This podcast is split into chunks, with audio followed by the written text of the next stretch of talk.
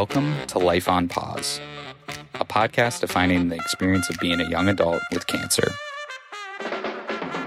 Each episode, we explore issues impacting young adults in and after treatment. Like what you hear? Have something to add? Come join us for next month's recording, the third Tuesday at six p.m. Welcome to Life on Pause. Tonight's topic is Ewing sarcoma. We're joined by three young adults, as well as Doctor Joe Drabick, as we explore this particular type of cancer and how it impacts young adults. So to start off, we're going to hear from Doctor Drabick and learn a little bit more from the oncologist's perspective. Okay, well, thanks for tuning in. So, so Ewing sarcoma is not named after J R. Ewing from Dallas. It's named after uh, Doctor Ewing, who was a famous pathologist who actually was one of the founders of Memorial Sloan Kettering. He was a, this is back like in the early twentieth century.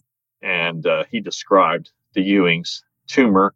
And now there's actually a whole family of Ewing's tumor-like things, not just Ewing's, classic Ewing. There's always, there's the family of Ewing's tumors, which is some other weirdo things that we have. Like, uh, for example, small round cell tumor of the abdomen is a weird one. And then there's some other peculiar ones, and they, they typically afflict uh, young adults and teenagers. It's uh, and it typically affects the bone, although sometimes it can affect be what they call extraosseous, which means not in the bone. So they can arise in weird places. Like a young woman had it in her kidney, in her ureter area. That was she was fairly young, but she had had breast cancer already. So then she got this. So it was really challenging treating her. And then uh, the oldest person I've ever seen was eighty-two, had Ewing sarcoma of the stomach. And then I had a, a young woman who was in her thirties who developed it in her larynx. So you can get it in some peculiar places, but far and away the most common places is in uh, the bones, particularly the femur and the lower extremity, but you can get it in any bone. There's a peculiar variant that affects the chest wall, and it's called Askin's tumor, where you get a thing in your rib that's associated with it. So it's basically a tumor of what they call mesenchymal cells, which give rise to a lot of things, and they have these characteristic chromosome abnormalities where two chromosomes got together that shouldn't be together. And uh, this getting together makes abnormal uh, gene product, drives the tumors to reproduce and be a problem. Typically, we'll be treated with what they call multimodality treatment. That means modalities are like surgery, radiation, chemotherapy. They're, they're considered the modalities. So for Ewing's, typically will involve all the modalities, or at least two of them, chemo being a prime component. So they are chemosensitive, and they actually can have very huge responses, but you still have to have some either radiation or surgery. So if the disease is limited to like a bone, the problem is it can send off little cells right from the get-go. So you can't just cut the bone out. You have to do the chemo and radiation potentially, and that or surgery in that situation. And there's you can cure about about a half of those patients who have what they call limited stage, where it's just in one area. And you give the chemo, the local treatment, either surgery or radiation, sometimes both, and then more chemo, and after that, they can have long-term survival. And I have a bunch of patients like that that I've graduated from follow-up. I had a guy, he's like ten years out, and he came back for some other problem. He thought it was back again. So no, I don't think it's that. And it turned out it was just like a, an infection in his chest that was worrying him, but it was had nothing to do with his cancer. So, so basically, yeah, usually if you make it like two or three years out, pretty much good. Hardly ever comes back after that, but it can still do so. And unfortunately, fifty percent suggests that a lot of the patients will have recurrence, and then it's hard to treat the recurrences. If the patient is, has already has metastatic disease when it presents, you can still cure a small percentage, but it goes down to like about fifteen percent. I, I've had some patients where it's already spread in multiple bones or lymph nodes, and you treat them with the same therapy, and they'll respond, and sometimes it'll be a complete response, but they have a strong propensity for recurrence, much higher than the ones that just had localized disease. There are treatments that we employ if it does come back, and uh, which includes different kind of chemo drugs and sometimes pill drugs that are not chemo, like that drug called pazopanib, which uh, inhibits the blood vessels that feed the tumor. And there's some new drugs that they're experimenting with. They just presented some results at our big meeting, ASCO, the American Society of Clinical Oncology meeting that was online this year, but they presented this pill drug that's specific for the Ewing's uh, abnormality. This eleven twenty-two translocation actually targets that defect, and it looked pretty promising, at least in the early stages. So, so there's a lot of research going into things, and hopefully make progress.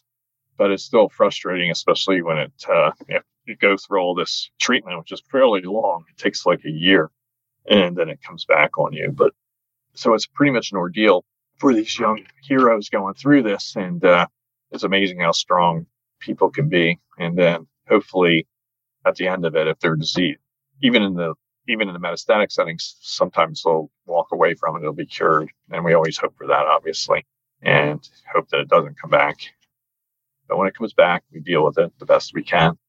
As I mentioned, research is ongoing to try and find new approaches to it.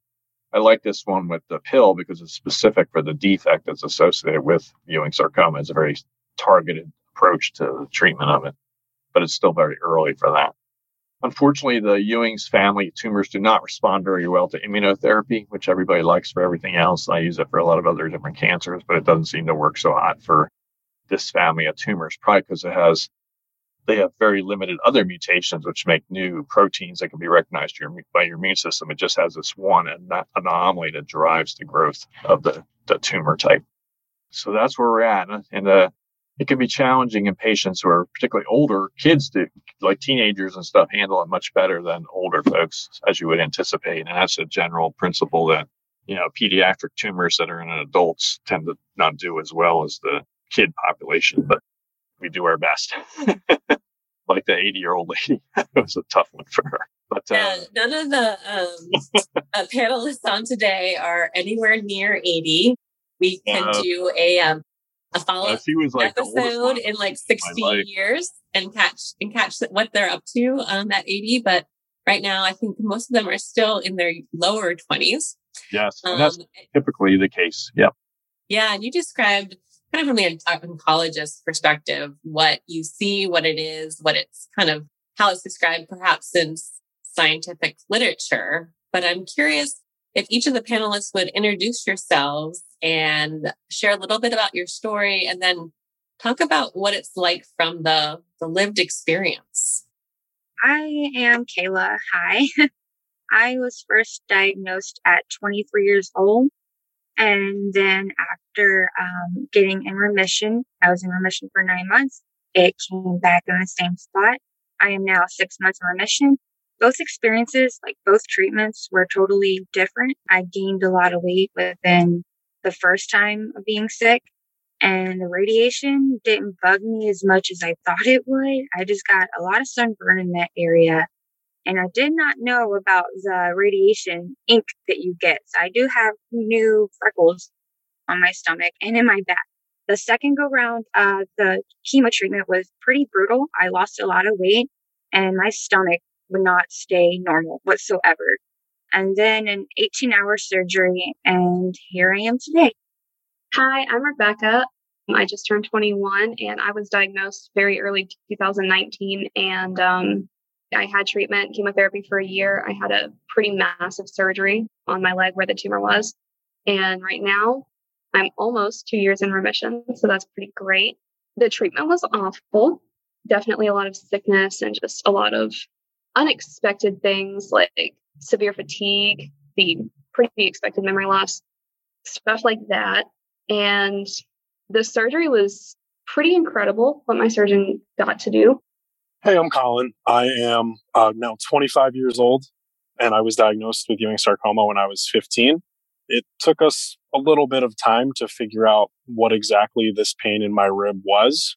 Like Doctor Drabick mentioned, Ewing sarcoma can present in a lot of different places, but usually the leg is the most common.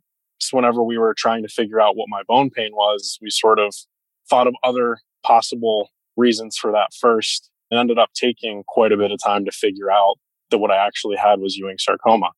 So that in itself was a little bit frightening because then we went on to learn some of the statistics about localized versus metastatic disease. And oh boy, we, we sort of waited for one ended up being about nine months to try and figure out what this thing was. But fortunately, I did have localized disease.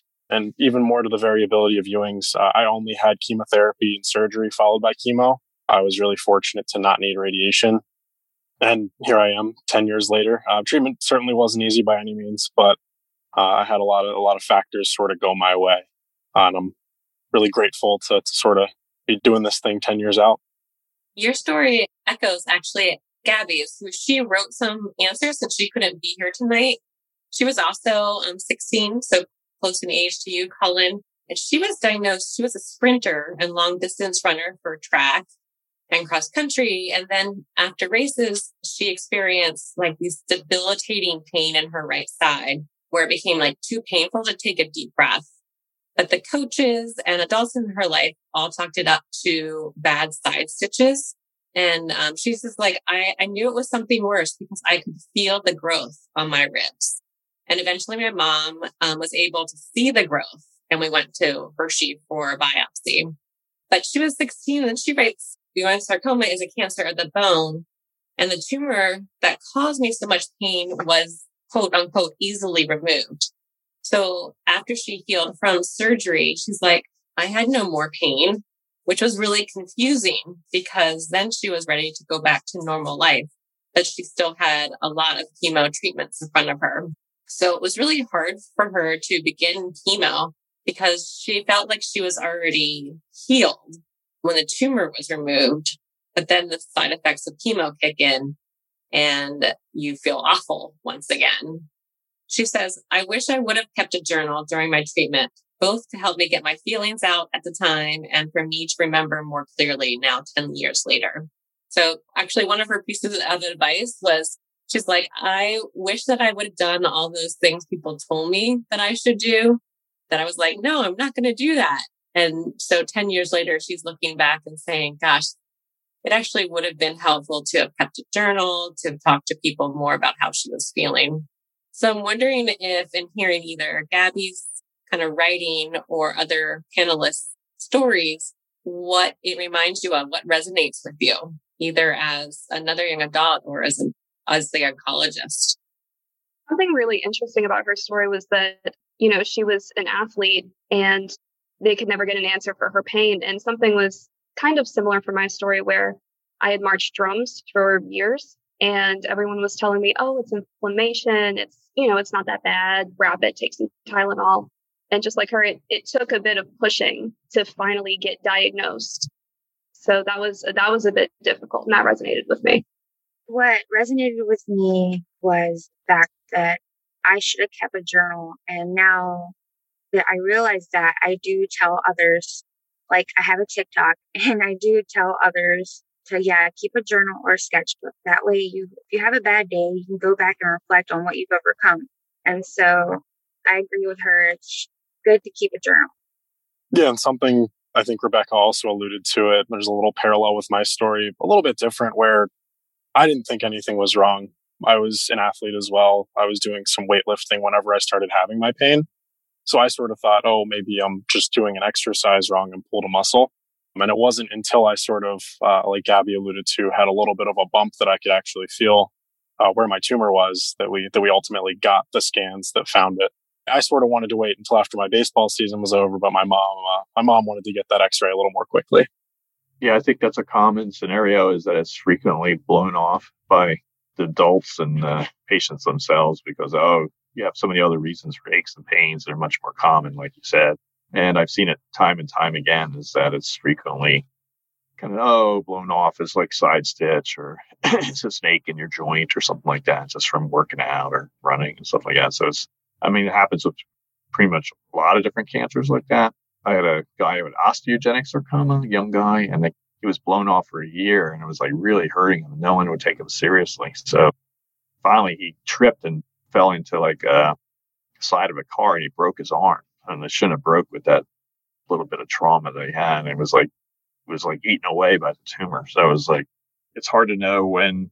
I think if you have any pain and it's just not getting better, you should check it out. I mean, as a general rule, but uh, there's a lot of pushback on that. No, you're just, there's nothing wrong with you. Just work, stretch it out and it'll be okay. And so I can understand the anger and stuff when that happens because I was pretty angry about that guy for like a year. They're blowing him off. And it was, it was so, it made it a lot worse having his broken bone in the middle of this tumor. So different kind of cancer, but the same idea. So yeah, I don't know where, what to say about that because it's just common things are common and rare things are common. They used to, they say in medical school when you hear hoof, hoofbeats, that think of horses, not zebras, you know, but uh, sometimes it is a zebra. So you have to be cognizant of that. So again, I think if you have any persistent pain, it just doesn't seem to be getting better. It's just getting worse. You should check it out as a common idea. That's a great segue into a question actually specifically for Colin. So one common theme in our podcast is that the young adults, they did, did get the runaround. Either they gave themselves the runaround about it's nothing, or when they finally did see a medical provider, they got like shunted around to different services. So Colin, do you want to share your good news as far as doctoring? And then as a um, cancer survivor, what perspective do you bring to that? Yeah. Um, so to, to share a little bit, I'm coming back from Michigan because that's where I'll be starting my pediatric residency. A couple of weeks ago, I graduated from Penn State College of Medicine, and that was sort of a result of my cancer experience, sort of being in the position of a patient and, and sort of seeing how my provider helped me, um, sort of seeing what some of the other kids went through. I decided I wanted to make that my career. And, and in terms of perspective, I mean, I think it, it certainly helps that I've been through it. I don't want to say that I know better than other people because I've had it, because there are some really, really amazing doctors out there, and they don't all need to have cancer to be amazing doctors. But I, I think what we've already started to hear is that there's some shared experiences that are pretty unique to, to our patients here and to our uh, young adults that are on the podcast. Uh, and that's that's something that can always help uh, with, with the term empathy that we like to use a lot in medicine these days. Sort of being able to to understand how someone's feeling or maybe what they're going through, even if you're not actually experiencing it. So I think one thing that I'll have going forward is, is some of those shared experiences, and maybe that will help strengthen my relationships with my patients. Maybe that'll help them uh, feel like I'm a resource that they can talk to about their vulnerabilities and their challenges, because as with cancer, there will be challenges regardless of, of how well things can quote unquote go. But I think just understanding why I'm doing what I'm doing will will help me moving forward, and uh, really privileged to be in that position. Yeah, you nailed it. There will be challenges and vulnerabilities. What were the challenges or the most challenging parts for each of you? And then how did you navigate that? And be aware, I think most of you are, that we're not looking for only the the pretty, I survived and triumphed and I then raised millions of dollars stories. We're looking for what was it like on the good and the bad days. I'm a mom, and I also lost my mother to um, cancer. She had multiple myeloma. So four years later, I was diagnosed, and the first thing I thought of was my son. So on the bad days, I was usually in treatment. I had to go in for treatment five days at a time, home for a week, and then go back for three. So going back and forth to being a cancer patient and then going home to be a mom was really challenging, because not only that, it was that he didn't really understand what was going on. And I now felt how my mother felt when she was sick, and we didn't understand what was going on. So every bad day I had, I just thought of my son. Regardless if he knew what was going on with me, he is what I drew my strength from. Being fifteen and then sixteen for the majority of my treatment, the challenges that I sort of look back at now, mostly social. I had a wonderful support system, a ton of friends and a ton of family that was there with me, but they can't exactly be in the hospital with you receiving the same therapies. You may not be able to make it to all the, the social events, the different outings that you would have otherwise been able to go to. So that was that was something that was really difficult for me, especially early on. My therapy started right before the summer, so I spent a good chunk of that summer in the hospital. Wasn't able to go on any vacations or, or take any really major trips or anything like that. And that was something that was a little more difficult. The therapy itself was challenging, um, as as anyone can s- suggest or uh, attest to. I'm a very structure-oriented, uh, very creature of habit type person. So sort of the unpredictability of what each treatment will do to my body was difficult for me. I like to sort of have a plan, but when I wasn't sure if I'd be feeling up to go do something or or not feel very well, it made it a little frustrating to try and figure out, or really to, to have those things to look forward to. For me, the challenge was that I had just gained a ton of independence. I was eighteen. I was at my first semester of college. And so I was out of the house. Everything was going great. It was so much fun. And then I come back, and the day that I was supposed to go back for my second semester, I got slammed with my diagnosis. And that was really difficult because all of a sudden we went from ultra independent to having virtually none within weeks because I was just so sick from the treatments. And then when I had my leg surgery, I couldn't walk for months and I had to have assistance doing so many things. And so the independence was so challenging to get through, not having it as much and wanting it. Were there any unexpected challenges? Like you may have been prepared for that chemo was going to be particularly noxious, but were there things that you didn't expect to be hard that caught you unawares? For my treatment, my oncologist told me that the chemo had hit my body harder than they had ever seen it hit anyone. After every treatment, my A N C was absolute zero, and three times I ended up in the hospital with sepsis, and it delayed my treatment by months. So, you know, not knowing when my treatment was going to end, not knowing if I was actually going to get to my next treatment on time or if I was just going to end up in the hospital for another couple of weeks, that was the biggest challenge. I think for me, one of the, the bigger challenges I had was was one of the side effects, particularly from the Vincristine. Like I alluded to before, I was an athlete before and after cancer. Uh, I always liked to do things, throw things. I had pretty good hand-eye coordination. And the peripheral neuropathy or, or sort of the nerve damage from the therapy sort of left me weaker than I had really anticipated. I had turned sixteen, but there were points where I couldn't really turn the car keys to start the car. I was doing homebound instruction, but I couldn't really hold the pencil very well. So I had to type a lot of things. And at that time, we didn't use computers for everything in school. And with my, uh, it primarily affects the the distal appendages. So your, your feet and your hands. Uh, and then my feet, I, I was always a little bit of a, a clumsier athlete, but I was, I was tripping and falling up and down the stairs almost daily. Um, so that was just an adjustment and, and sort of realizing that even though with cancer, you're, you're not healthy, but I was weaker and, and more vulnerable than maybe I anticipated I would be. I didn't know how drained I was going to be after chemotherapy. I knew I was going to be really tired and not be able to do much, but doing one of my favorite things, playing with my son, and I couldn't even do that. And he'd get frustrated with me, so I'd feel guilty. And then I'm like, okay, no, it's the chemo, it's not me. And it just, it really made me flustered because I felt like I could still be able to play with my son, right? But chemotherapy really, really sucks a lot out of you. Yeah, it does. How did you guys tackle like the recovering from chemo, like after your therapy? How did you move on, get healthy again, both mentally and physically, stuff like that?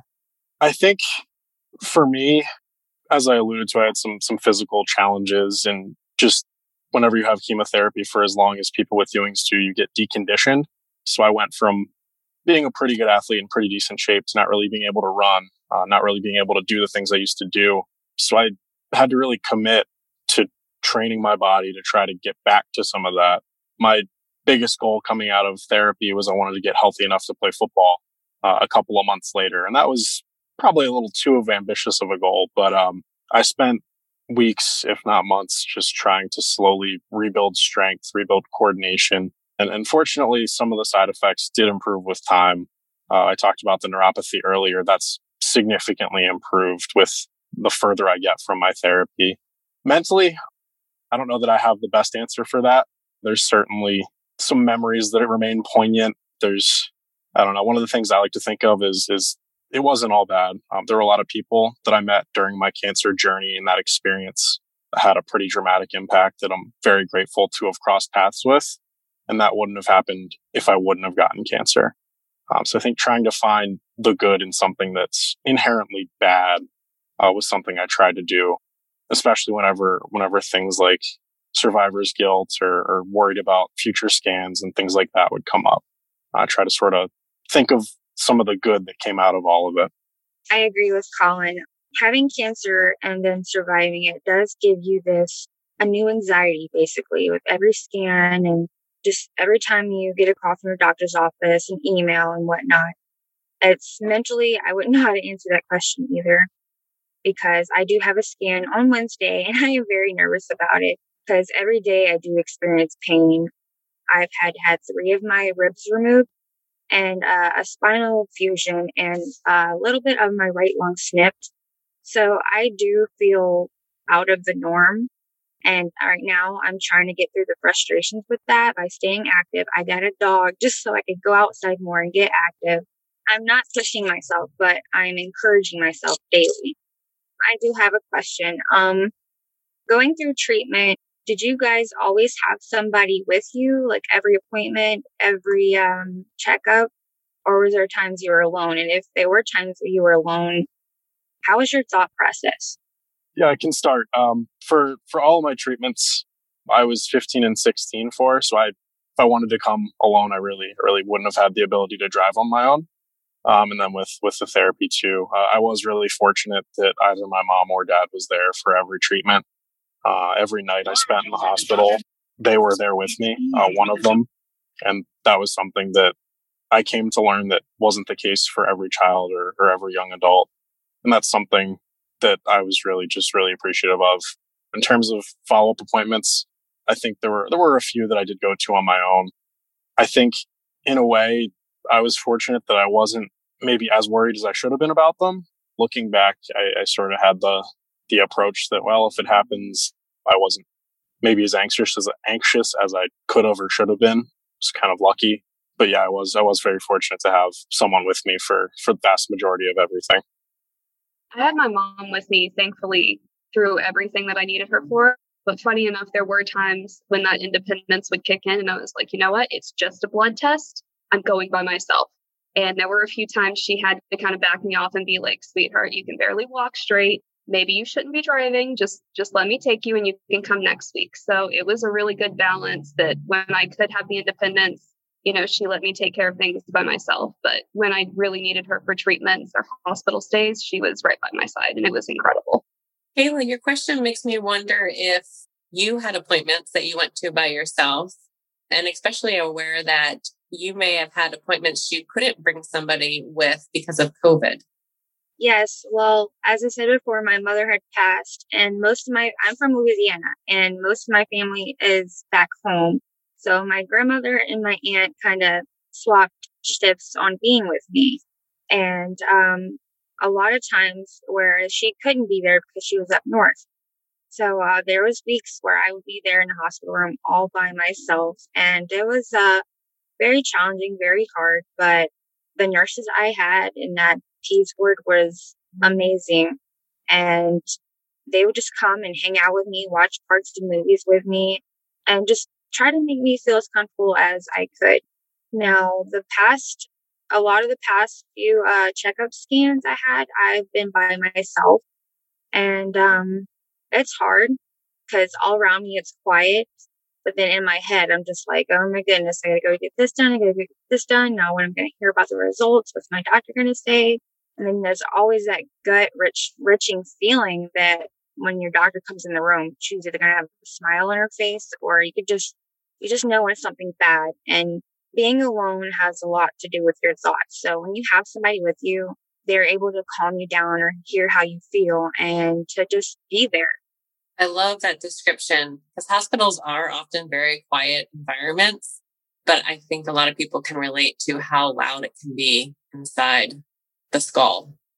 Doctor Drabick, um, you've been doing this for a while. What questions, thoughts are pinging around in your mind? Yeah, I mean, I've seen I've seen the whole gamish, and I've seen people go through it. It's obviously I didn't go through it. I think the narratives I heard today kind of reinforce, you know, my kind of how I how I view it going through this and other cancers similarly.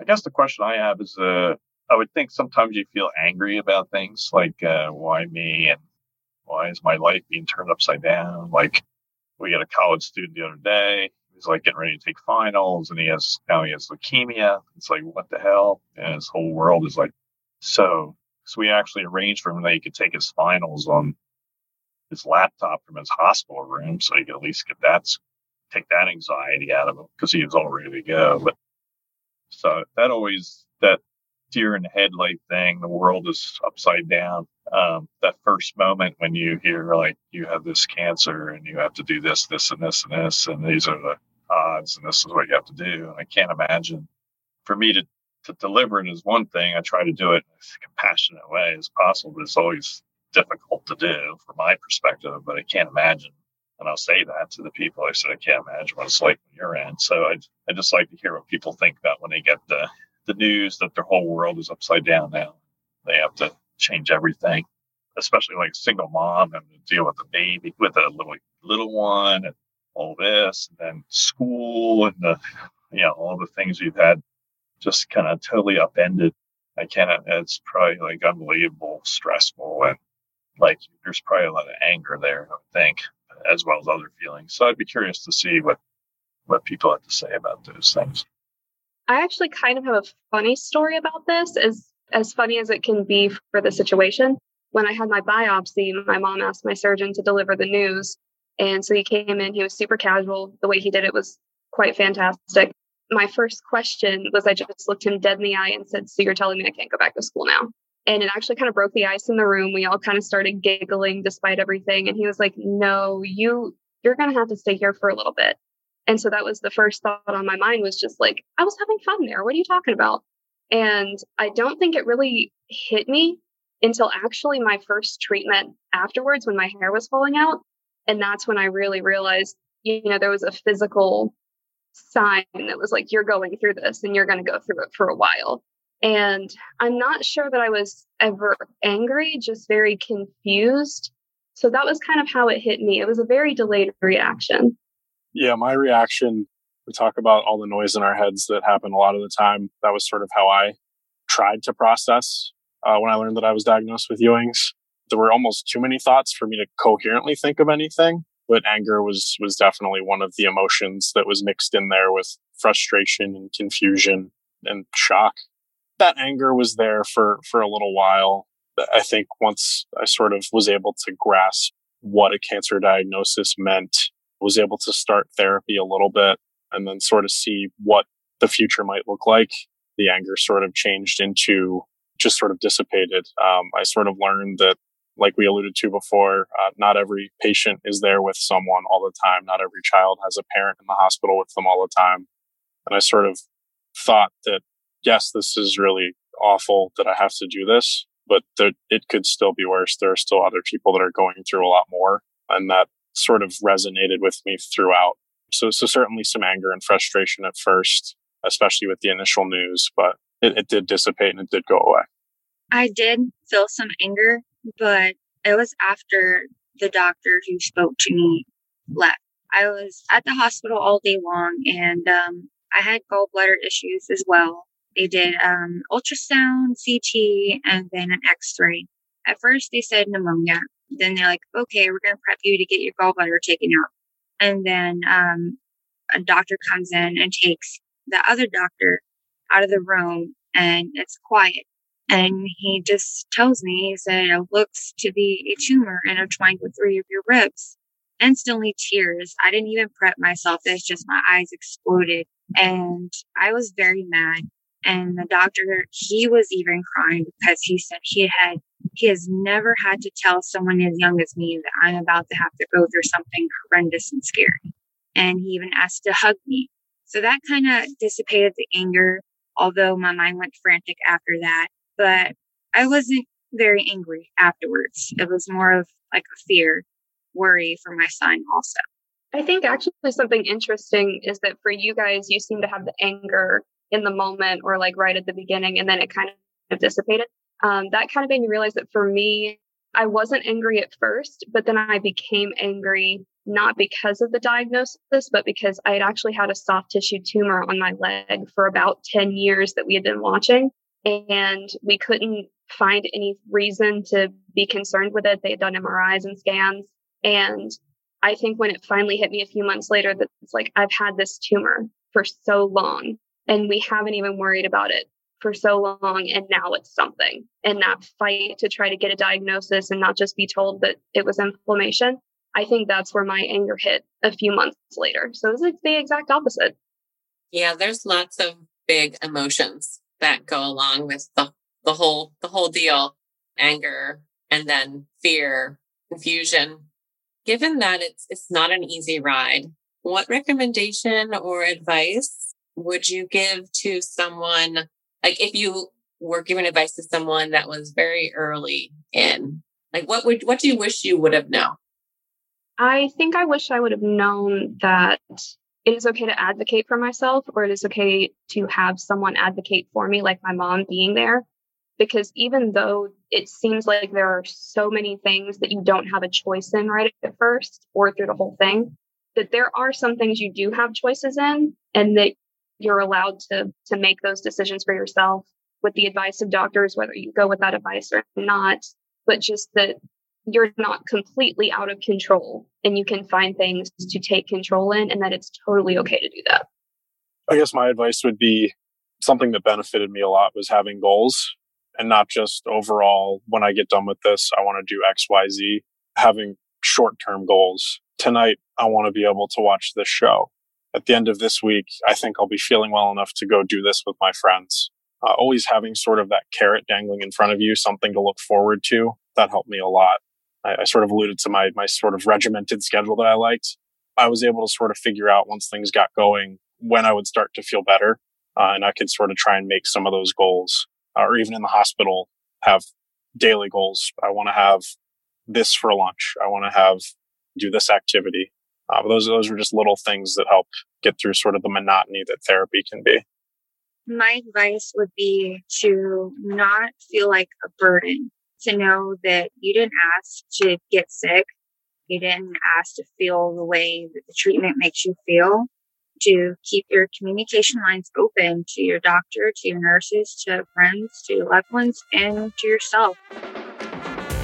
Thanks for listening to Life on Pause. Ideas or suggestions for future episodes? Feel free to share them with us. Join us for the next recording on the third Tuesday of the month. Until, Until next time. time.